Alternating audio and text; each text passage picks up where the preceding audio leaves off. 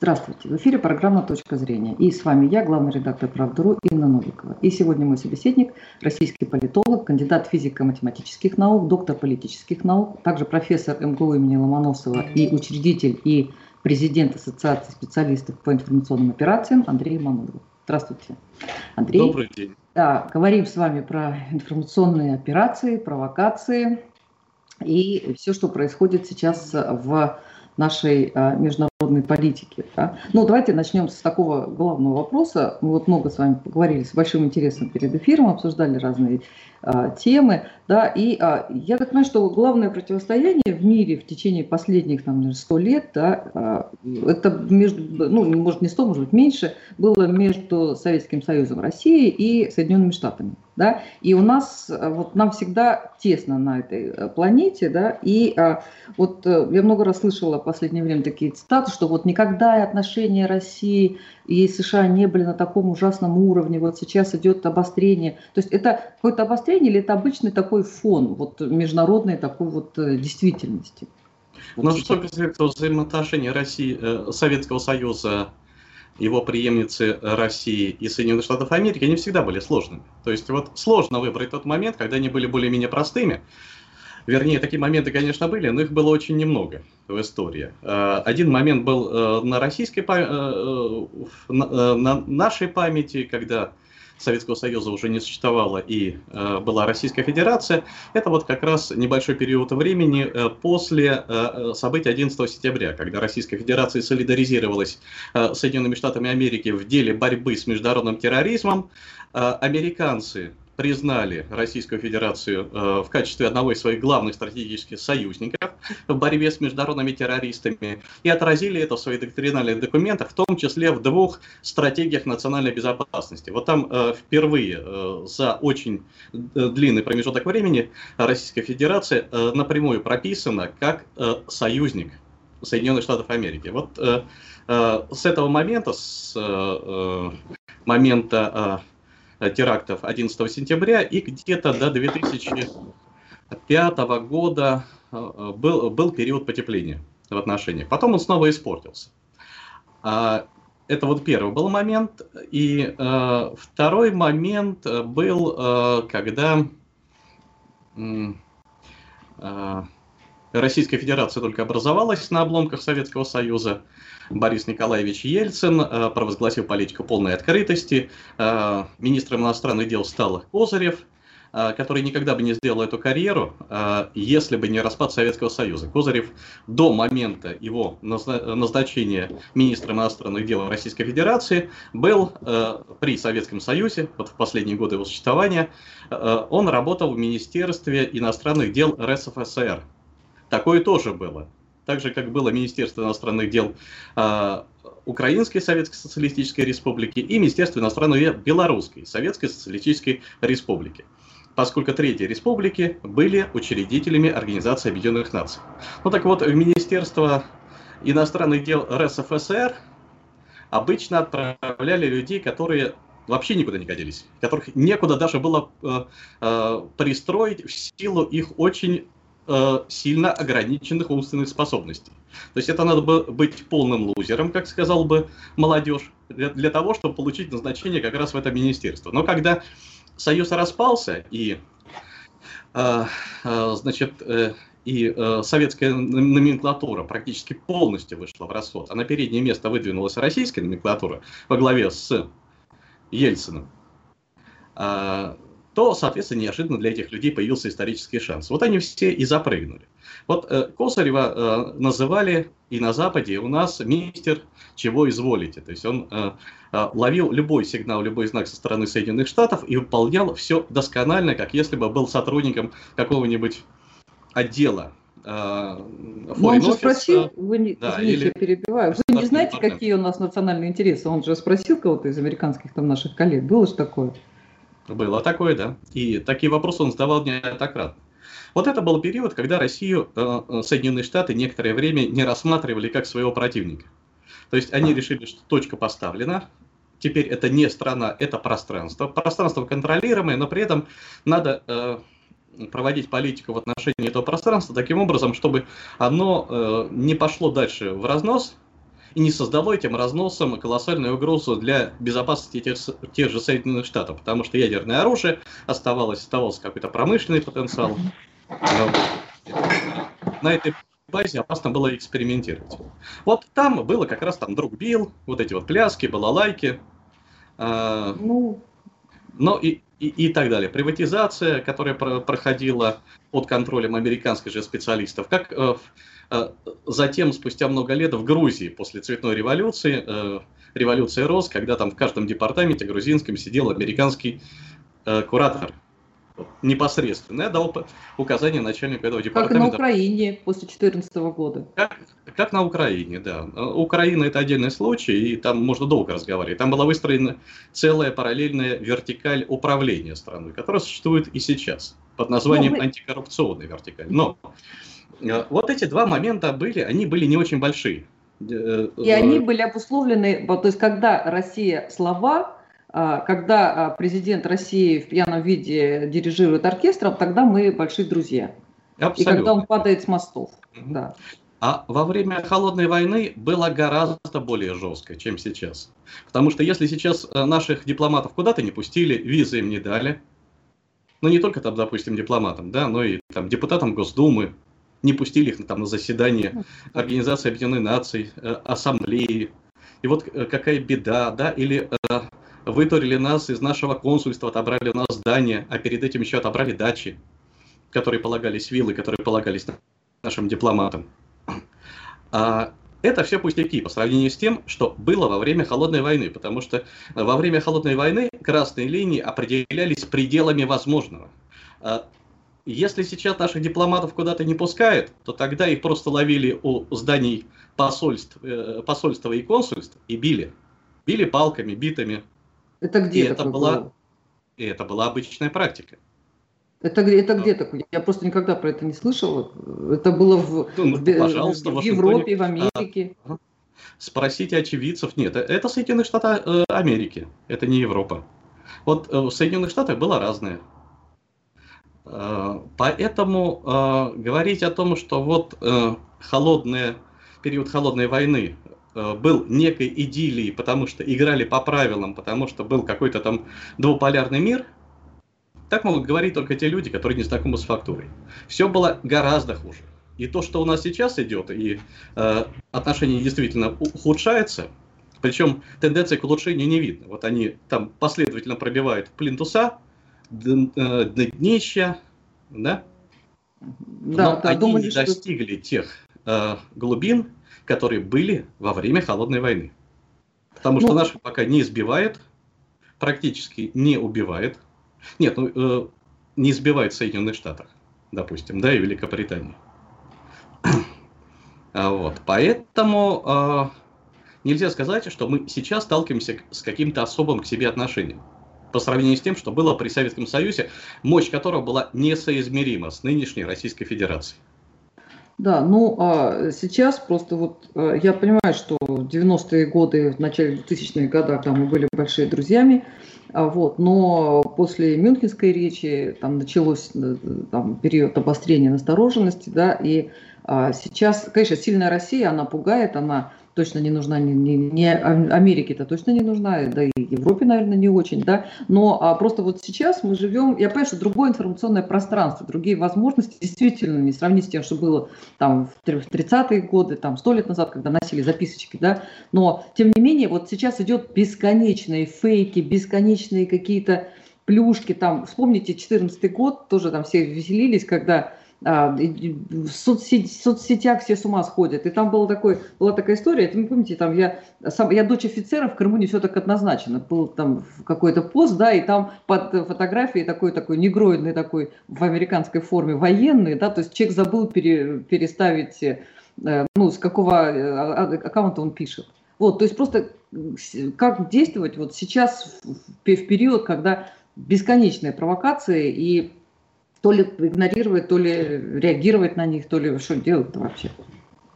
Ну вот смотрите, если речь идет о провокациях, которые могут иметь совершенно различные формы, в том числе и фейковые. Да, фейки — это универсальное оружие, новейшие, которых очень боятся, потому что не знают, как им противодействовать. Так вот, если речь идет о провокации, то их надо, во-первых, своевременно выявлять, во-вторых, не вестись на провокации, потому что любая провокация преследует цель вывести объект, который провоцирует на что-то, вот на эти самые действия. Вот. И у нас практически не было такого случая за последнее время, когда нас бы провоцировали, а мы бы на это не велись. Ну вот дело об отравлении Скрипалей, вот это вот. Да, например. Двухэтапная классическая операция, информационная операция британо-американская. Почему британо-американская? Ну потому что британцы там выступают исполнители, но сама операция разворачивалась по классической американской схеме. То есть почерк там американский, хотя американцев самих не видно. Так вот, там все наживки, все крючки, которые были расставлены, Рас, они все расскажите, были прошло, Расскажите, что, что, что это, там произошло на самом это, деле. Это, это долго рассказывать. Ну, коротко есть, расскажите. Для, для того, чтобы разобрать эту операцию по частям, оба их этапа, но это нам потребуется полтора часа, у меня зарядки не хватит для ноутбука, и мы не перейдем к другим, может быть, более интересным вещам. Когда а, а, свой анализ а, операции «Дело об отравлении Скрипалей» я а, представил на межфакультетском, на моем авторском межфакультетском курсе в МГУ, а, трое суток а, британское а, центральное государственное телевидение, а, телевидение Канады, си би си, Canadian Broadcast Corporation, снимала эти лекции. То есть они присутствовали, присутствовали их камеры, присутствовали их корреспонденты, они получили разрешение на съемку, специально приехали для того, чтобы как раз узнать много нового о том инциденте, о котором они считали, что имеют полное исчерпывающее представление. Вот. В сетях эти репортажи есть. Вот. Но вот там была такая вот классическая операция, состоящая из двух этапов. Первый этап э, э, начался э, с момента отравления э, Скрипалей четвёртого марта две тысячи восемнадцатого года и закончился, активная фаза его закончилась фактически э, в конце этого же самого марта. Там было четыре вброса информационных, э, разделенных периодами экспозиции или паузами. Э, и... Э, вся эта совокупность бросов в целом укладывалась в известную в деятельности разведки схему, которая носит название «Игра с последовательным повышением ставок». То есть с каждым бросом представление об инциденте модифицировалось, а также представление об его участниках, о мотивах, целях и о тех, кто стоит за этим инцидентом, кто виноват в отравлении Скрипалей. Ну и в частности, по одному из параметров, например, по тому, чем именно отравили Скрипаля. За какой-то месяц произошло, произошла эволюция представлений от шаурмы или пирожка, съеденного э, Скрипалями э, в э, кафе при этом же универмаге Солсбери, которые оказались некачественными, и это привело к отравлению, до применения оружия массового уничтожения против британского народа Солсбери. То есть вот за четыре вброса. Это игра с последовательным повышением ставок. Вот. Все это уже, ну, в частности, в моих статьях описано подробно, с, пошагово, с деталями. Второй этап э, в этой операции начался с, э, значит, с момента э, опубликования британской криминальной полиции Скотленд-Ярдом э, э, предварительно... Э, предварительного отчета о промежуточных результатах расследования инцидента в Солсбери. Это произошло пятого сентября, и этот этап начался с заявления официального представителя Скотленд-Ярда. Это вот был первый вброс. Как раз очень характерно, потому что та проектная группа, которая работала над Скрипалями со стороны британской и американской разведки, они вес, весной, в весеннем семестре две тысячи восемнадцатого года отработали игру с последовательным повышением ставок, достигли всех результатов и летом ушли в отпуск. Вернувшись в конце августа в отпуска, из отпуска, они вернулись на свои рабочие места, и в первое число сентября начинается следующий этап. Вот э, следующий этап э, тоже состоял, так же как и предыдущий, из четырех последовательных вбросов. Там четырехтактовая как раз схема. Но на этот раз это уже была ловля на, на живца. Вот э, в деятельности разведки э, эта схема называется «загонная охота». Ну вот как э, на волков, да?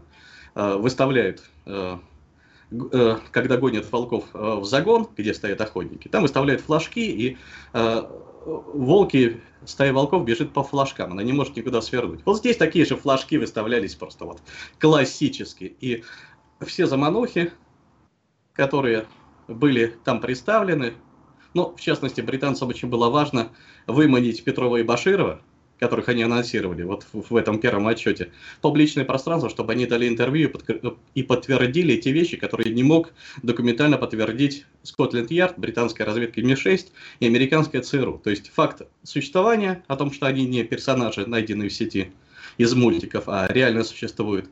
И факт того, что им, они, именно они в тот день и час, когда их якобы зафиксировали камеры наружного наблюдения на доме Скрипалей, были в Солсбери у дома Скрипалей, а, и что это их сняли. Ну, вот это... Это, вот, а, задача была выманить. Выманили. Вот. Но а, эти четыре этапа, разу, а, четыре, четыре такта, разумеется, а, преследовали не только эту задачу. Вот классическая э, операция. И мы повелись которая... на все, вот, все а, заманухи, все. все флажки. Мы, а, ну, понимаете, понятно, что интервью этого Баширова а, с этим с его партнером, они, а, оно тоже, наверное, было как-то, а, какое-то было разрешение там, от, наших, а, от нашего ФСБ.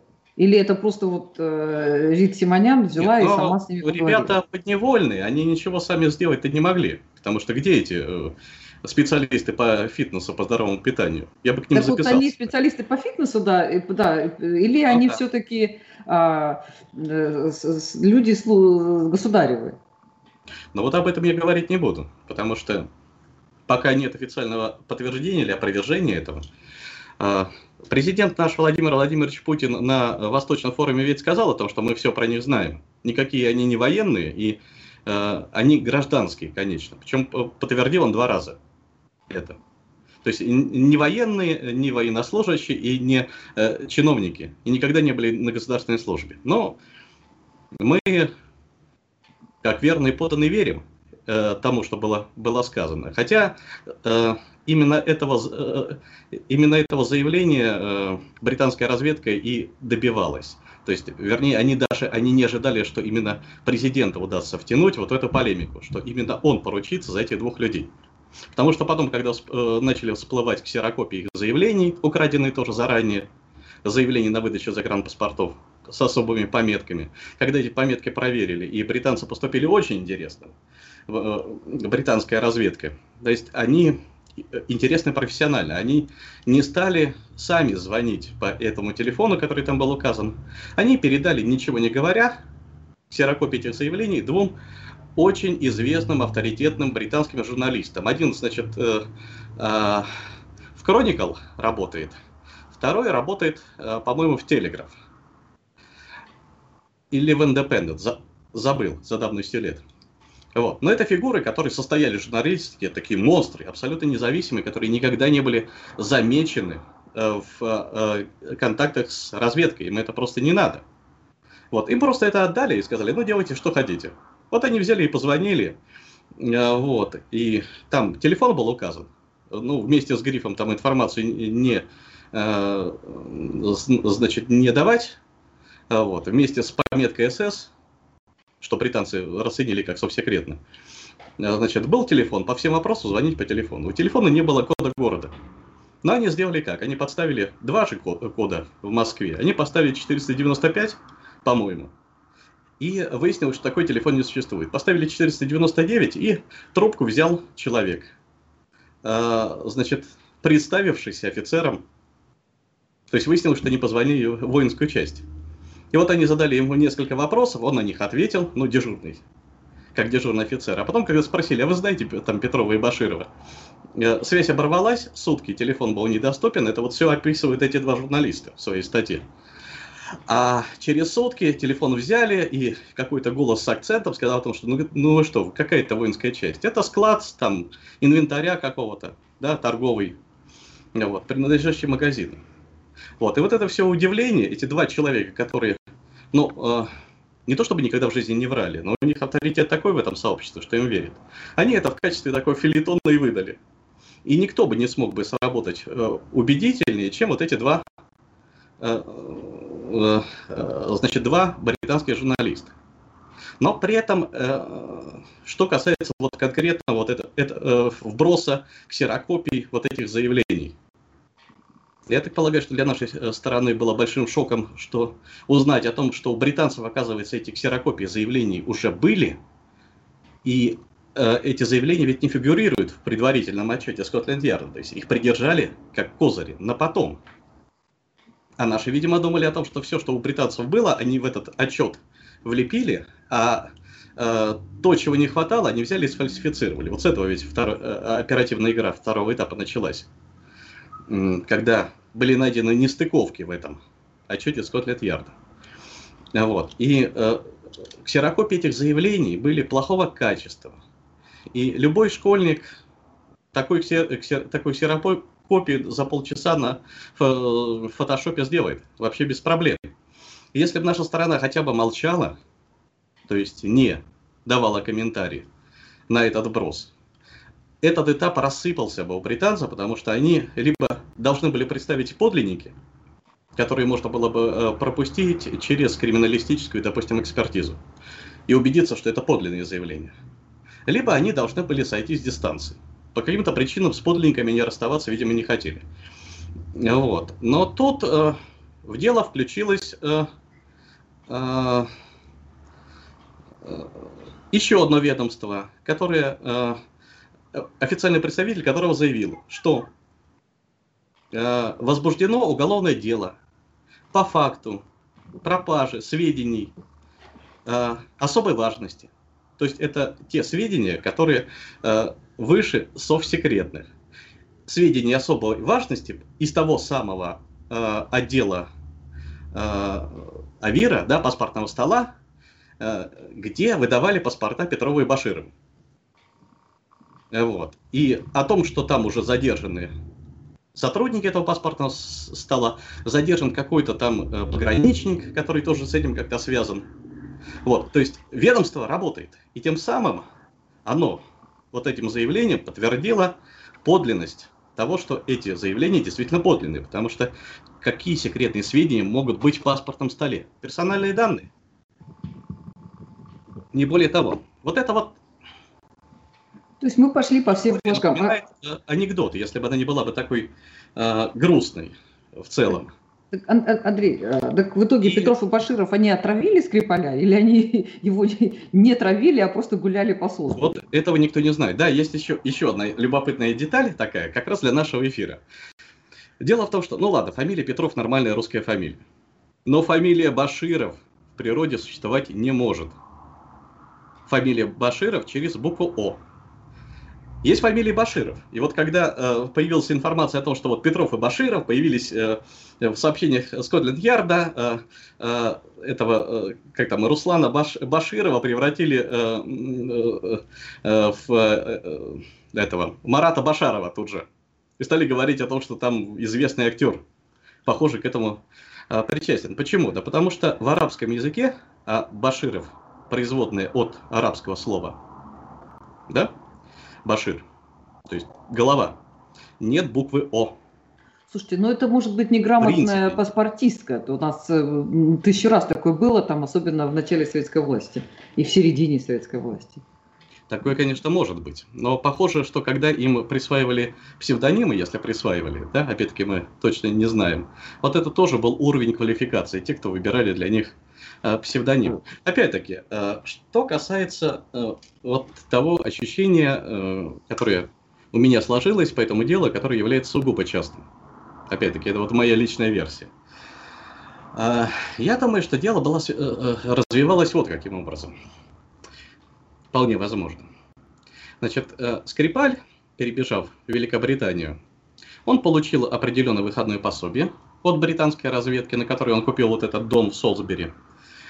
А, ну и, видимо, некоторое время жил. Но жизнь в Великобритании очень дорогая, а британская разведка не платит своим бывшим агентам пенсии.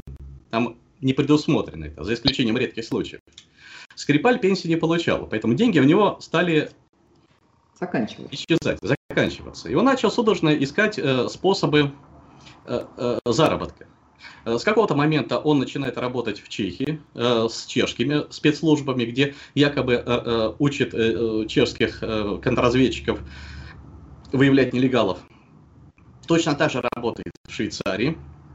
А швейцарские спецслужбы — это вообще проходной двор, там американцы днюют и ночуют. То есть он попадает сразу еще на несколько крючков, но делает он это для того, чтобы заработать себе там какие-то деньги. В Портандауне он читает лекции. Вот. Там на территории базы Портандаун, это вообще говоря такой химический полигон, химическая сеть лабораторий, но там есть закрытый городок Ми шесть, там коттеджи, где, видимо, они сейчас сидят, Скрипаль и его дочь, под усиленным надзором, потому что периодически туда доставляют пиво, которое любят Скрипаль, хотя ему пить нельзя, потому что диабет. Ну, вот. Стал искать источники заработка. И вот здесь ему, видимо, всплыла в голову вот эта идея, которую он и озвучил незадолго перед тем, как этот инцидент произошел. Он сказал, что он будет писать книгу, в которой выдаст все, что еще не выдал, разоблачит всех, кого еще не разоблачил, вообще расскажет, как он, значит, работал, тайно работал против российской разведки. А Скрипаль, он ведь гнида, в чем он заключался-то? Вот. Он долгое время занимал высокие руководящие посты в управлении кадрами ГРУ. То есть у него в распоряжении были личные дела кадровых офицеров. И когда он установил контакты с британцами, он эти кадровые дела начал сплавлять. То есть британцы, а следовательно американцы, знали все о наших разведчиках, которые прибывали на работу, которые убывали. Вот. При этом даже уйдя на пенсию, да, какой-то момент, находясь на службе, он исполнял вообще даже обязанности начальника главки, то есть вот всей кадровой службы. Вот. И все это передавал за вознаграждение. Уйдя с работы, он организовал какое-то там некоммерческое партнерство, консалтинговую фирму и продолжал поддерживать контакты со своими действующими сослуживцами, опрашивая их, тоже передавая британской разведке информацию. Вот где-то там он засветился, его в конце концов взяли. Вот. Но понятное дело, что он колоссальный объем информации обладал, в отличие от многих разведчиков, которые действуют там по своей линии и знают только то, что вот им положено знать. И он собирается писать книгу, об этом официально заявляет. И, по всей видимости, какая-то у него здесь была такая игра, потому что он думал о том, что либо от тех он получит деньги отступные, чтобы книгу не писать, либо от этих он получит деньги, чтобы книгу, наоборот, написать, и гонорары. То есть, ну, характерна была э, система торга у этого Скрипаля. Вот, и, видимо, дал знать нашим, кому-то там, и два человека приехали на беседу. Этот Вернее, Марат, вот этот Петров и Баширов, который. Ну да, да. Не будем говорить, кто они, мы ну, не знаем, может кто быть, они. они. Будем считать, что два тренера по фитнесу поехали, значит, беседовать со Скрипалем о его... А, ну, я думаю, а что предмет беседы был, был о том, что не надо писать книгу.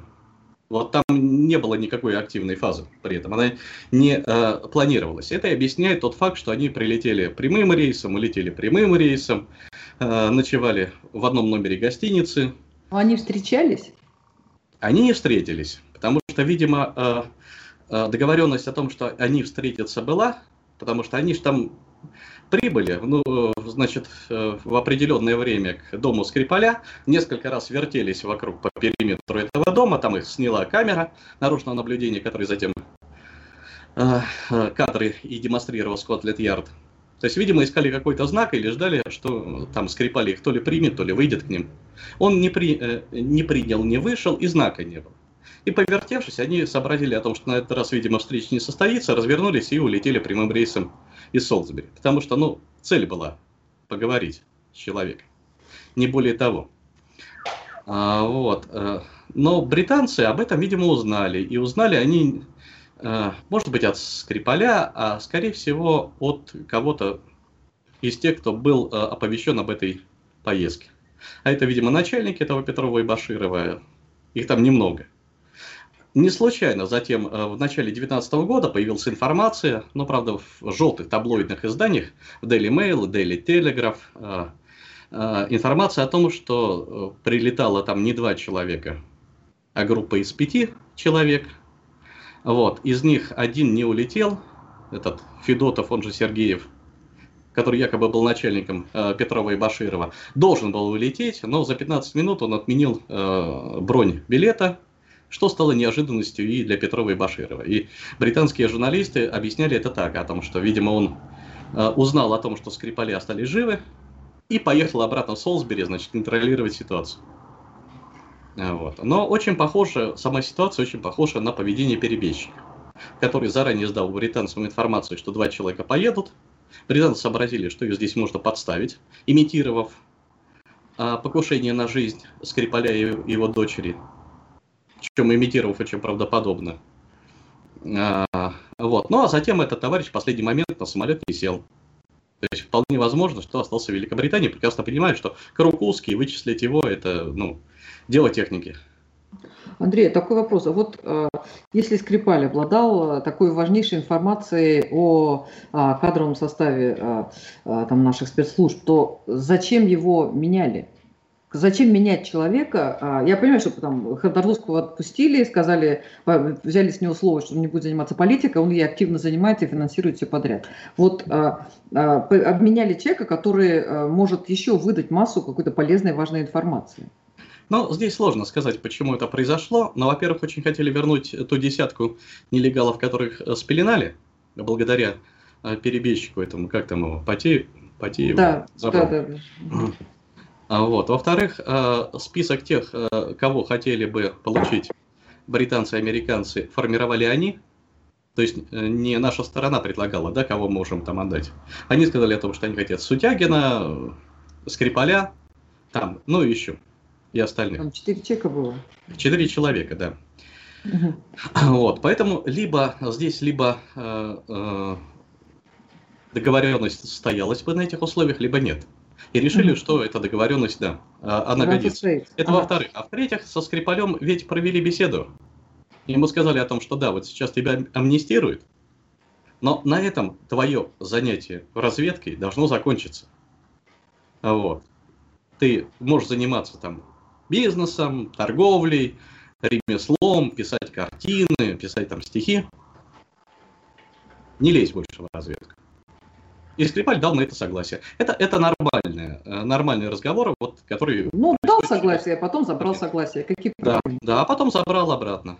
Вот. И здесь он Понятно. нарушил то обязательство, которое он взял на себя. Слушайте, человек, который, ну, а, клятву нарушил, который нарушил клятву Родине, ну о чем вообще можно говорить? Какие обязательства? Это понятно. Но э, когда такие обязательства берутся, предполагается, что за их нарушение может быть и ответственность. Потому Хорошо. что так ему э, э, списали определенным образом, вот его вину, за которую он обязан был понести наказание mm-hmm. в полном объеме. Mm-hmm. Да? А, та, а если бы он это обязательно нарушил, могли бы и не простить. Хотя могли бы и проигнорировать это. Опять-таки, из э, такого нарушения, из факта нарушения, не следует автоматически применение каких-то санкций к этому Скрипалю.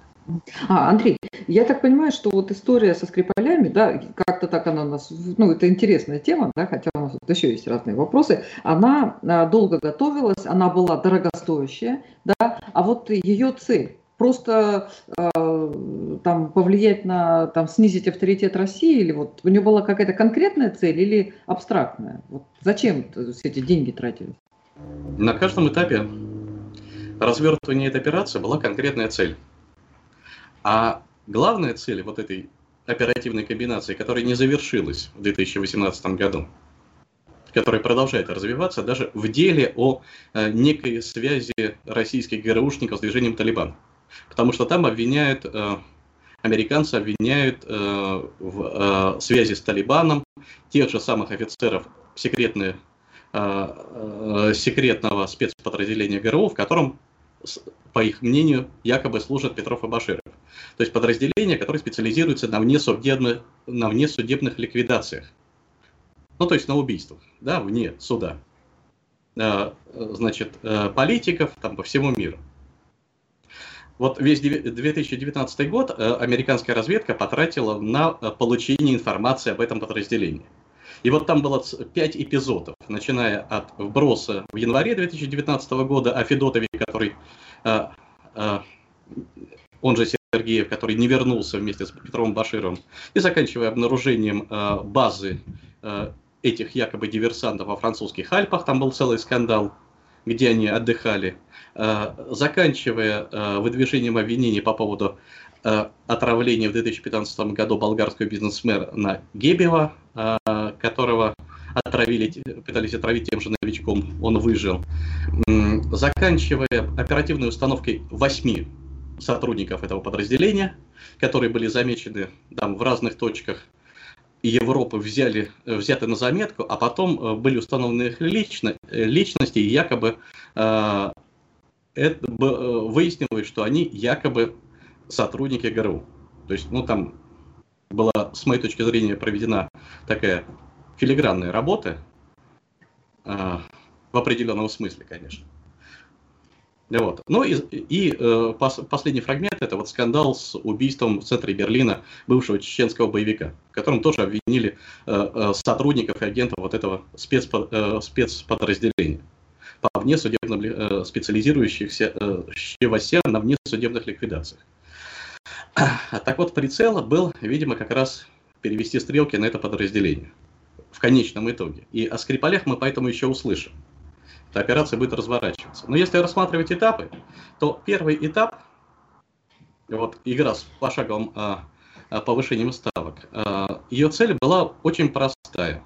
Убедить европейское сообщество, ну, Соединенные Штаты убеждать не нужно, в том, что Россия, пытаясь ликвидировать Скрипаля, применила оружие массового уничтожения, химическое оружие, запрещенное конвенцией, а, поставив себе тем самым на одну планку с такими вот организаторами химических атак, как, например, Аум Синрикю, да, японская тоталитарная секта, организовавшая в девяносто восьмом, по-моему, году атаку в токийском метро.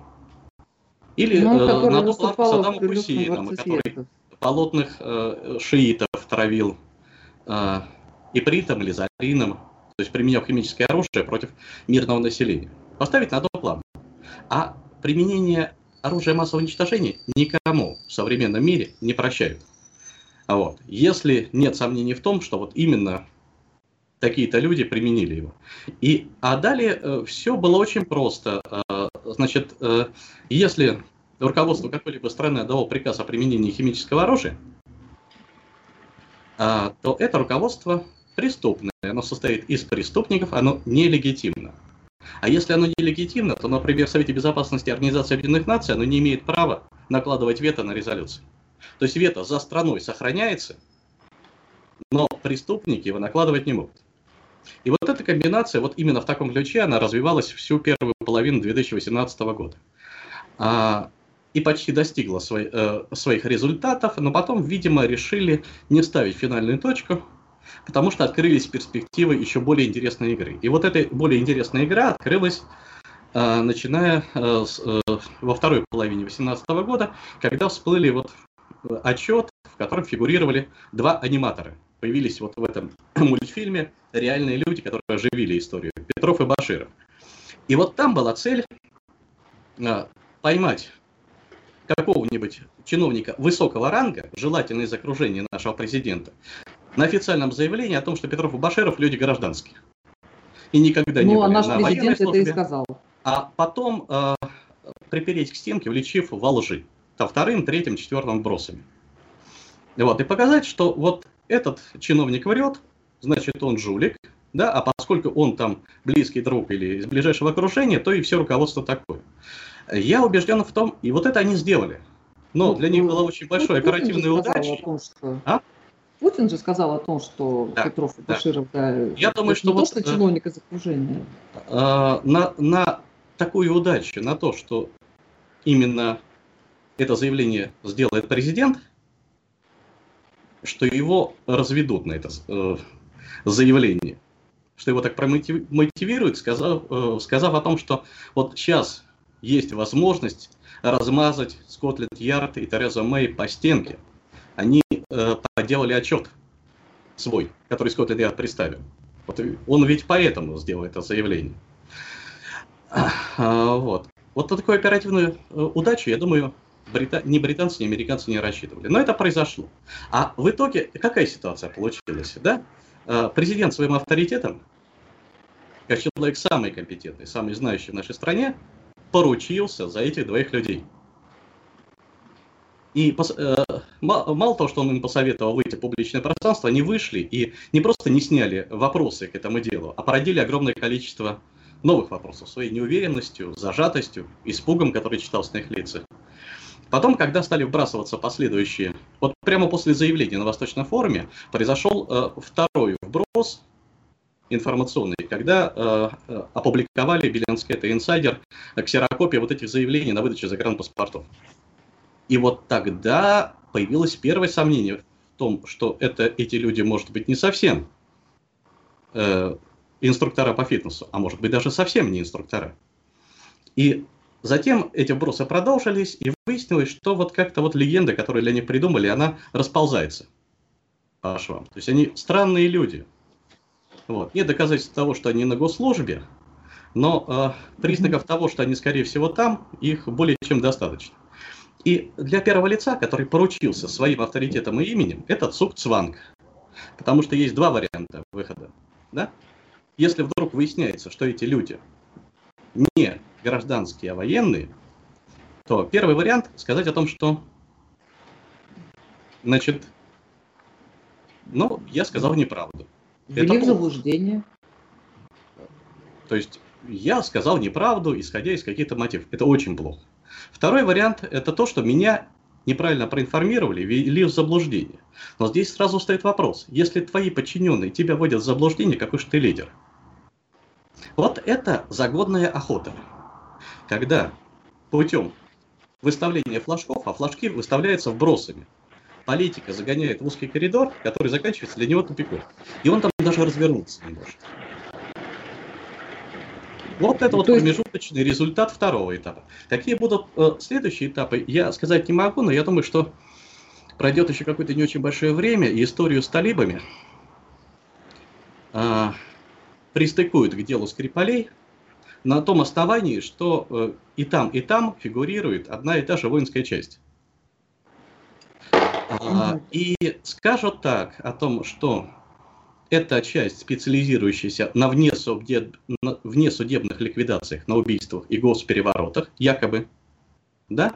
А следовательно, это часть, в которой работают террористы. Значит, а далее э, последовательность действий очень простая. Далее, Главное управление Генштаба признают террористические организации на основании того, что вот у них, вопреки всем международным э, договоренностям, законам и нормам действует такая вот часть. Затем в террористы записывают руководителей этого главного управления, потому что ну кто ему может отдавать приказы. А затем поднимается до самого верха, и все, это уже вот э, признают их террористами. А затем э, американцы вспоминают о том, что вот есть у них патриотический акт, который прекратил действие, не так давно его не, не пролонгировали, но его же можно пролонгировать. И он предполагает, э, в том случае, если это необходимо для обеспечения национальной безопасности Соединенных Штатов, для борьбы с террорист, террористическими организациями, предполагает вот эту самую внесудебную ликвидацию. Э, за время действия террористического акта американцы ликвидировали во внесудебном порядке, то есть вот так, как они э, пристрелили... Э, э, главу вот этой Аль-Кудс иранской-то, Сулеймани, генерала. Вот это была типичная внесудебная ликвидация. Вот они ликвидировали около трех тысяч человек. Большинство из них это разные там полевые командиры и руководители разного уровня исламского государства, запрещенного в Российской Федерации, Аль-Каиды, э, даже Талибана. То есть вот эти группировки. Я не понял, у них э, есть, значит, патриотические акты, несудебная ликвидация, а то, что э, там они считают, что у нас это есть, это называется терроризм. Да, я правильно поняла? Они, значит, у них патриотические акты есть. Был, точнее, он действовал до определенного момента, но он может быть пролонгирован. Но по этому патриотическому акту, по крайней мере, по тем случаям, которые известны, да, и которые обнародованы или просочились, они уничтожали бесспорных лидеров международных террористических организаций. То есть у них там политических убийств не было. А вот такая разница. Если бы они, ну, кого они считают бесспорным политических, лидером, это... политических лидеров по всему миру, вот э, там, э, возможно, была бы сходная ситуация. Вот. Поэтому это я, опять-таки, хочу сказать о том, что здесь э, такая своеобразная игра и многоходовая операция, которая не закончилась в две тысячи восемнадцатом году. Она будет еще продолжаться. А вот по поводу трагедии с Боингом, которая произошла в июле две тысячи четырнадцатого года, можно ли сказать, что это была какая-то тоже провокация, либо это просто случайное совпадение? Ну, то, что, что тоже по силе воздействия на имидж России тоже достаточно так сопоставимый. Дело в том, что это могло быть и случайность, опять-таки, но это могла быть и провокация. Определенных, определенной ясности в этом нет. А, но то, что затем этот, эту катастрофу взяли западные СМИ и западные спецслужбы и представили в определенном, очень узком и обвинительном ключе по отношению к России, да, и, там, и ДНР, вот это в чистом виде провокации. Потому что там сразу же назначили виновных, как будто знали их заранее. Реакция России на вот эти все назначения виновных и на эту международную эту комиссию, которая работает, и то, что наши, там у нас же ведь Алмаз Антей проводил исследования, и наши попытки какие-то документы подключить, они полностью игнорируются. Мы действительно ничего не можем сделать? Как вы считаете? Но пока, вот в данном конкретном случае или вообще? Ну, что я говорю, в данном случае про данного конкретного случая, то... Ну, по всей видимости, возможности действительно ограничены, потому что наши доказательства не берут. Наших специалистов не допускают к расследованию, нам не дают материальные свидетельства и доказательства катастрофы на экспертизу и так далее. То есть вот в этой ситуации работать крайне сложно. Но не берут, разумеется, наши заключения еще и потому, что многие из наших заключений противоречат их генеральной линии. Это тоже очевидно, потому что они вот выстроили себе определенную линию доказательства, когда они отталкиваются, не ищут виновных, а отталкиваются уже от представляющихся для них очевидно, очевидными фактов. То есть они виновных назначили, но...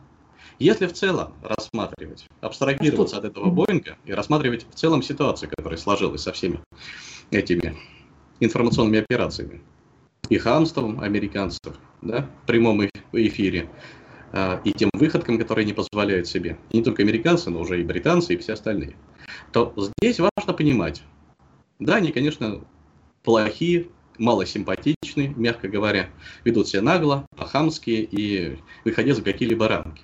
Но при этом важно понимать, что международная политика устроена таким образом, что с тобой будут обращаться так, как ты позволяешь своим партнерам это делать.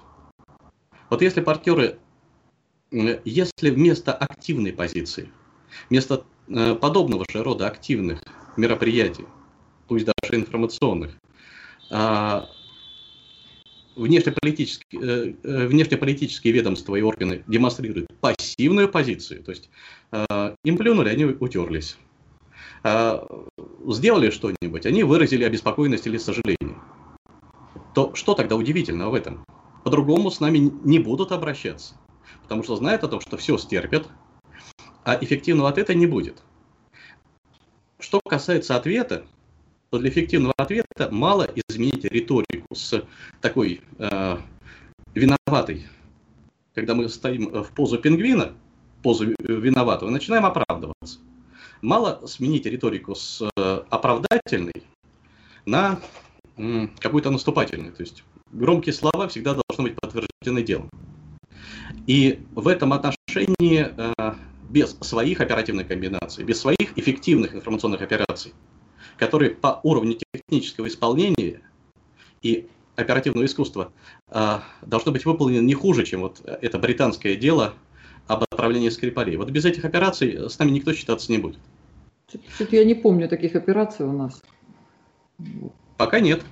Но если э, приводить э, последнюю практику, то э, вот именно в информационных операциях, то э, в качестве примера перехвата информационной повестки, операции по перехвату информационной повестки, можно привести пример так называемых скрипальских чтений, которые были проведены третьего-четвёртого марта э, две тысячи девятнадцатого года, в годовщину отравления Скрипалей. Вот там повестка была перехвачена не только у российских СМИ, включая оппозиционные, но и, брит... и у британских у всех.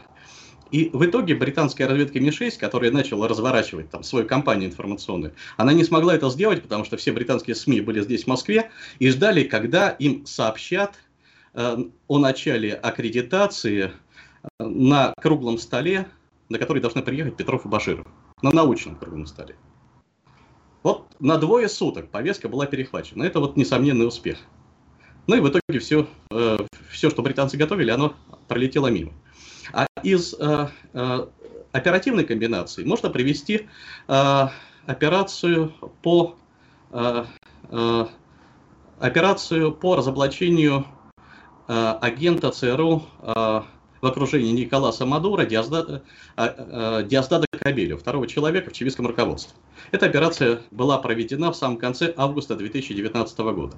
Вот она началась с одного информационного опроса, сделанного там, в Каракасе, в венесуэльских СМИ. Венесуэле. Да, в Венесуэле, который привел к панике в резидентуре ЦРУ в Богате. Затем эта паника пере, значит, перекинулась на Лэнгли. И в результате этой память, э, паники американцы э, сами завалили свою операцию, потому что они успели не просто найти подходы к Кабелю, они успели его, по всей видимости, и завербовать. Там в шаге они были от этого. Э, вот, провели с ним уже э, две встречи, и третью должны были провести вот буквально тот самый момент, когда произошел этот вброс. Вот. Американцы решили, что русские все об этом знают, и значит надо работать на упреждение, а времени у них нет. И в итоге они запаниковали и сдали своего агента Кабелю, подтвердив факт контактов э, с ЦРУ, сдали офицера-агентуриста Маурисио Клавер-Кароне, кадрового разведчика, который э, вступил в контакт с Кабелю и завербовал его, э, сдали формы, методы, места, где они встречались. И даже э, то место, где у них должна была быть э, с, э, третья финальная встреча. Это говорит а, о нашем и... профессионализме Все. Или о том, что они так занервничали и оказались слабы? Значит, вот смотрите, здесь э, э, сам результат, который был получен в ходе этой операции, а эта операция была однотактовая. Вот э, в деле Скрипалей два этапа по четыре вброса. Здесь был один вброс, который обеспечил идеальный результат. Вот это профессионализм. Да и вброс был такой, не было достоверной информации об этом контакте. Вброс состоял из намека, из предположения о том, что Кабель либо ищет контакты с американской разведкой, либо их нашел. А все остальное они додумали сами. Там пошла цепная реакция. Вот. Это профессионализм. А вот то, что этот вброс случайно был запущен за три-четыре дня до третьей встречи Маурисио Клавер-Кароне с Диосдадо Кабельо, о которой мы знать не могли и не знали. Вот это оперативное везение. Такое бывает один или два раза в жизни. Они и перепугались угу. поэтому, потому что они решили, что э, э, все это неспроста, что русской разведке это известно, и угу. что русская разведка совместно с венесуэльцами готовит захват с поличной, э, с поличным Кабельо и Маурисио Клавер-Кароне на сеансе агентурной связи. Вот они встретятся, руки пожмут друг другу, и тут им наручники и наденут. И вот это было основ... главной причиной того, что вот они смертельно перепугались и сами своими руками завалили свою же тайную операцию, которую они готовили mm-hmm. очень долгое время. Итогом этой операции, одним из итогов, была отставка Джона Болтона, которая произошла десятого сентября, то есть буквально там через две недели после завершения этой, финала этой операции. Он слетел с своего поста, а Болтон лично отвечал за эту операцию. И не случайно Трамп, когда одиннадцатого сентября объяснял, почему он отправил Болтона в отставку, он говорил только о Венесуэле, о каком-то грандиозном провале и о том, что Болтон вышел в Венесуэле за какие-либо рамки. Это вот цитаты. По... Вот, здесь вот это два примера, которые опять-таки говорят о том, что ну, можем мы их переигрывать. Ну, можем, если нам повезет, да, если нам повезет, если мы захотим. Да, ну вот здесь много комментариев. Народ, в общем, как-то высказывает всякие антиамериканские свои настроения, но пишет, тем не менее, что американцы да, всегда будут свою линию. Буквально, буквально одну секунду. У меня ноутбук да, да. без питания. тринадцать минут еще будет работать. Да, а, ну давайте Андрей... тогда мы с вами быстро сейчас поговорим, Андрей, вот еще о чем. А, на самом деле много вопросов и от либо зрителей я могу тоже. Сбегать за зарядкой. Ну давайте идите за зарядкой. Ага, давайте. Нет, нужно по... встать и идти за зарядкой, да. Мы да, пока буквально две секунды, да? Давайте, давайте, давайте.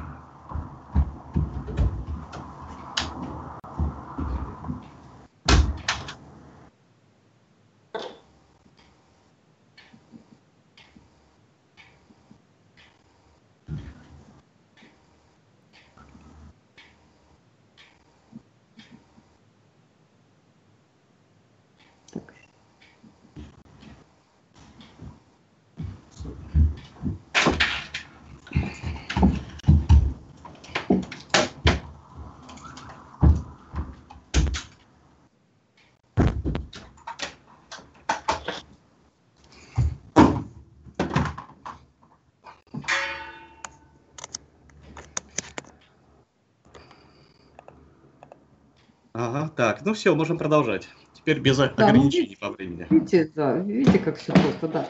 Значит, а, давайте тогда обратим внимание на комментарии зрителей наших. Ну вот пишут о том, что ну, американцы встагнут свою линию, и этому у них можно поучиться. Такой вопрос, как вы считаете, а вот взрыв башен-близнецов, когда действительно Россия высказала свое...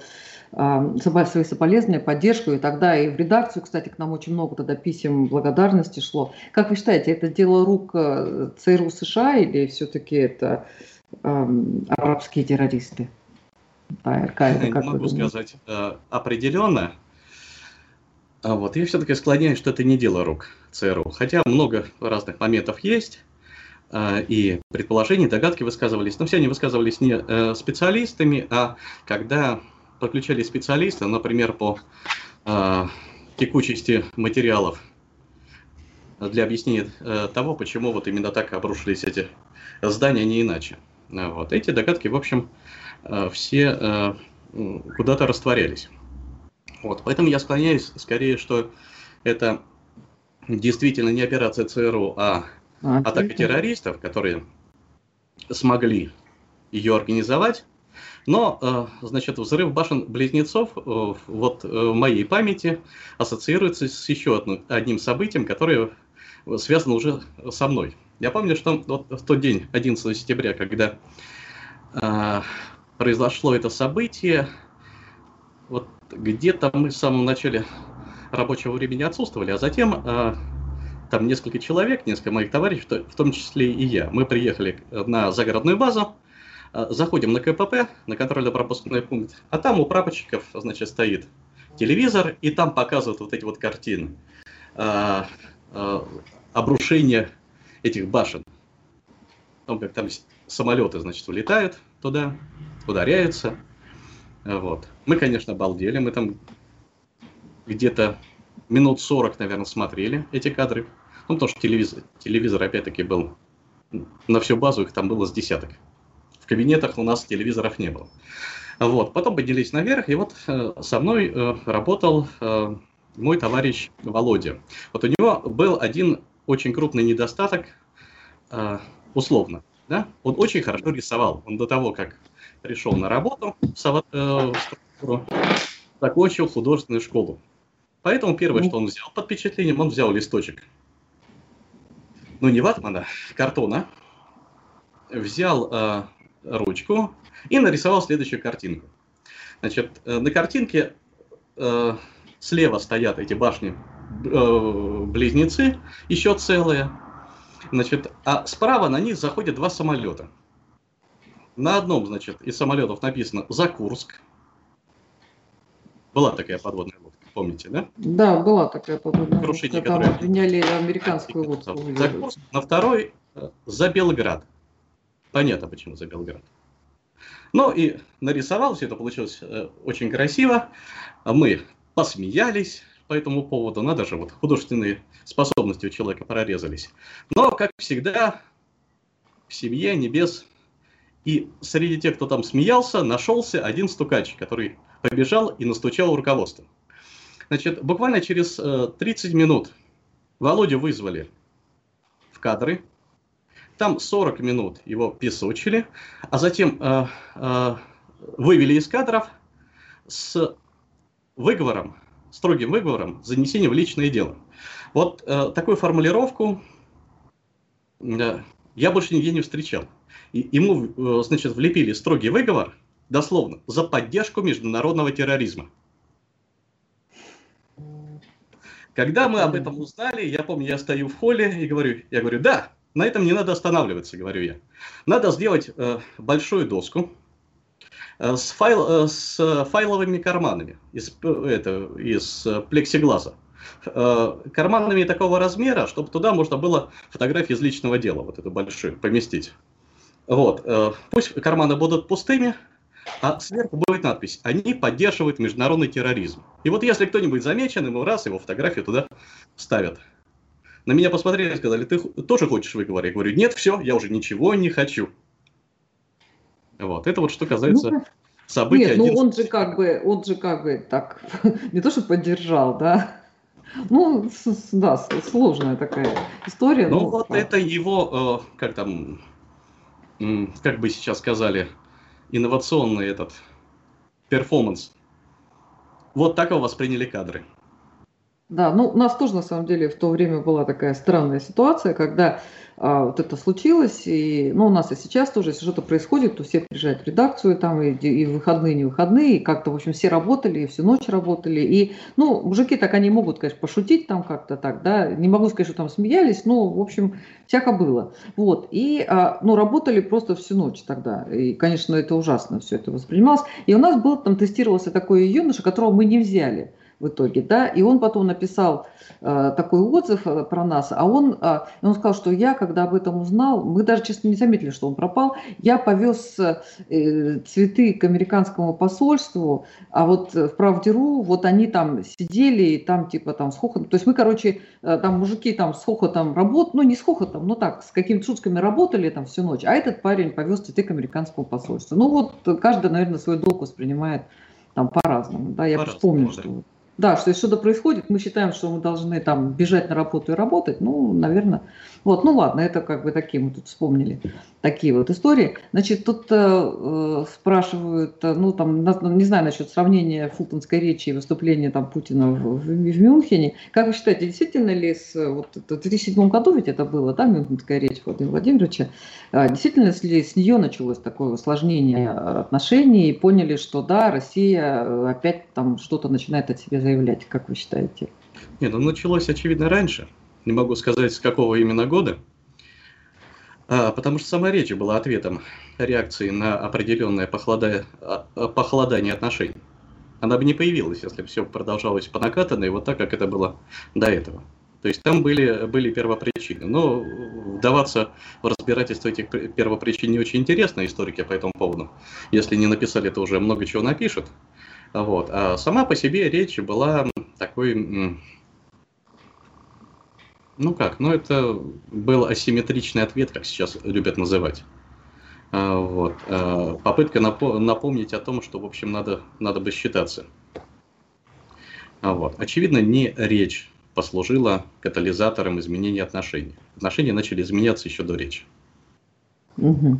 Ну, я смотрю, здесь у вас огромное количество людей, которые ненавидят. Просто я сейчас увид... я просто вижу комментарии, тут со всех социальных сетей приходят, ну, э, вот, э, ну, я предполагала, да, что много людей, которые пишут по-русски, да, могут ненавидеть Россию, э, там, все, что мы делаем, да, и обещать. Ну, ладно, все, не, не будем эту тему пока обсуждать. Ну, да, ну, значит, да, давайте поговорим мерзко. По поводу, тоже такая модная такая тема, по поводу участия России во выборах просто во всех странах. И а, вот нашлись даже доказательства участие России в референдуме, помните, когда Шотландия пыталась отделиться, но не отделилась, там тоже Россия участвовала, оказывается, да. Ну вот по поводу в референдуме, по поводу Брексита не нашли доказательств, но все равно обвиняют. И вот это вот бесконечная история. На самом деле мы действительно участвуем везде, или это просто такая, такая уже вот, такой мем, я не знаю, такая привычка нас обвинять?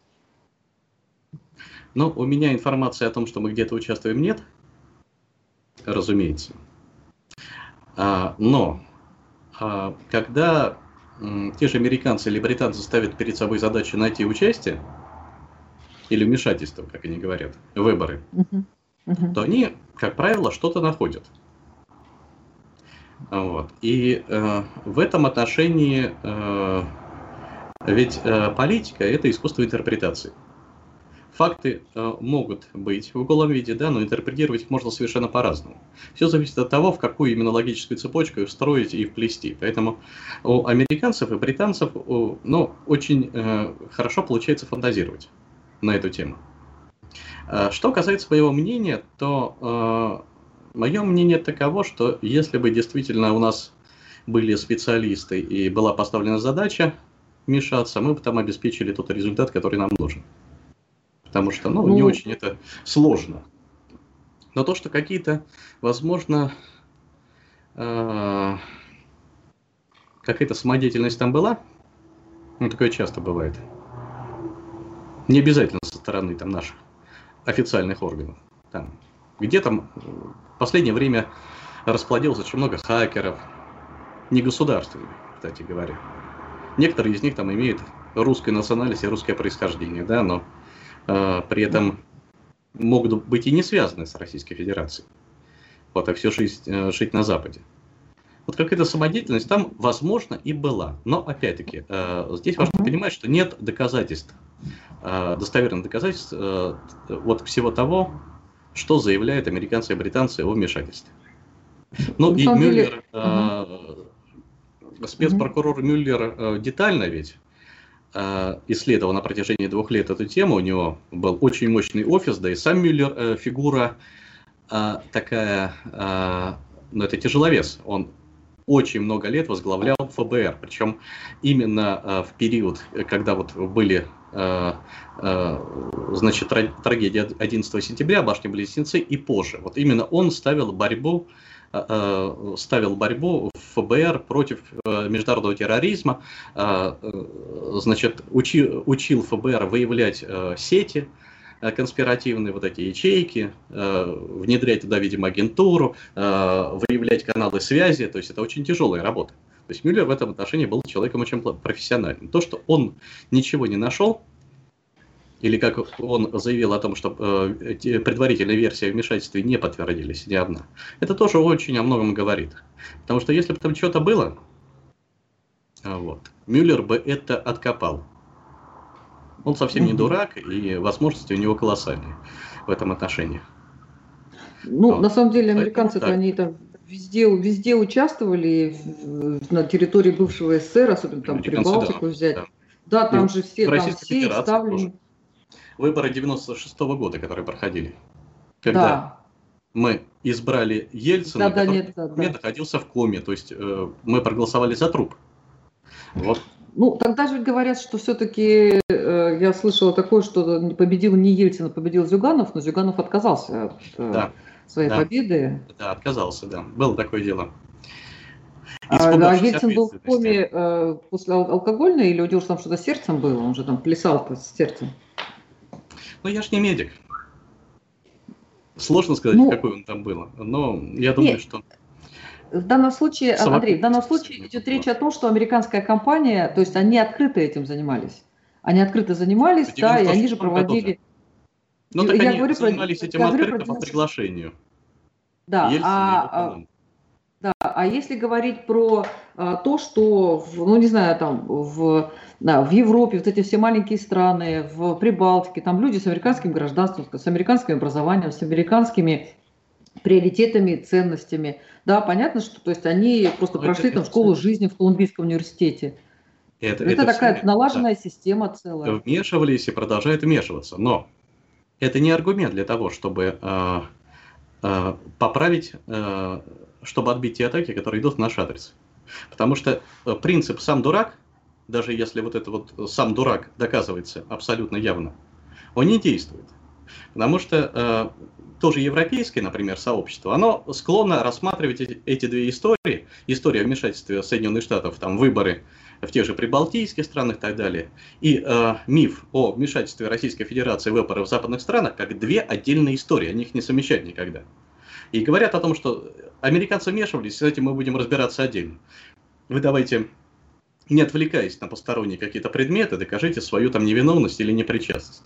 При этом они, разумеется, нарушают базовые, базовую норму презумпцию невиновности.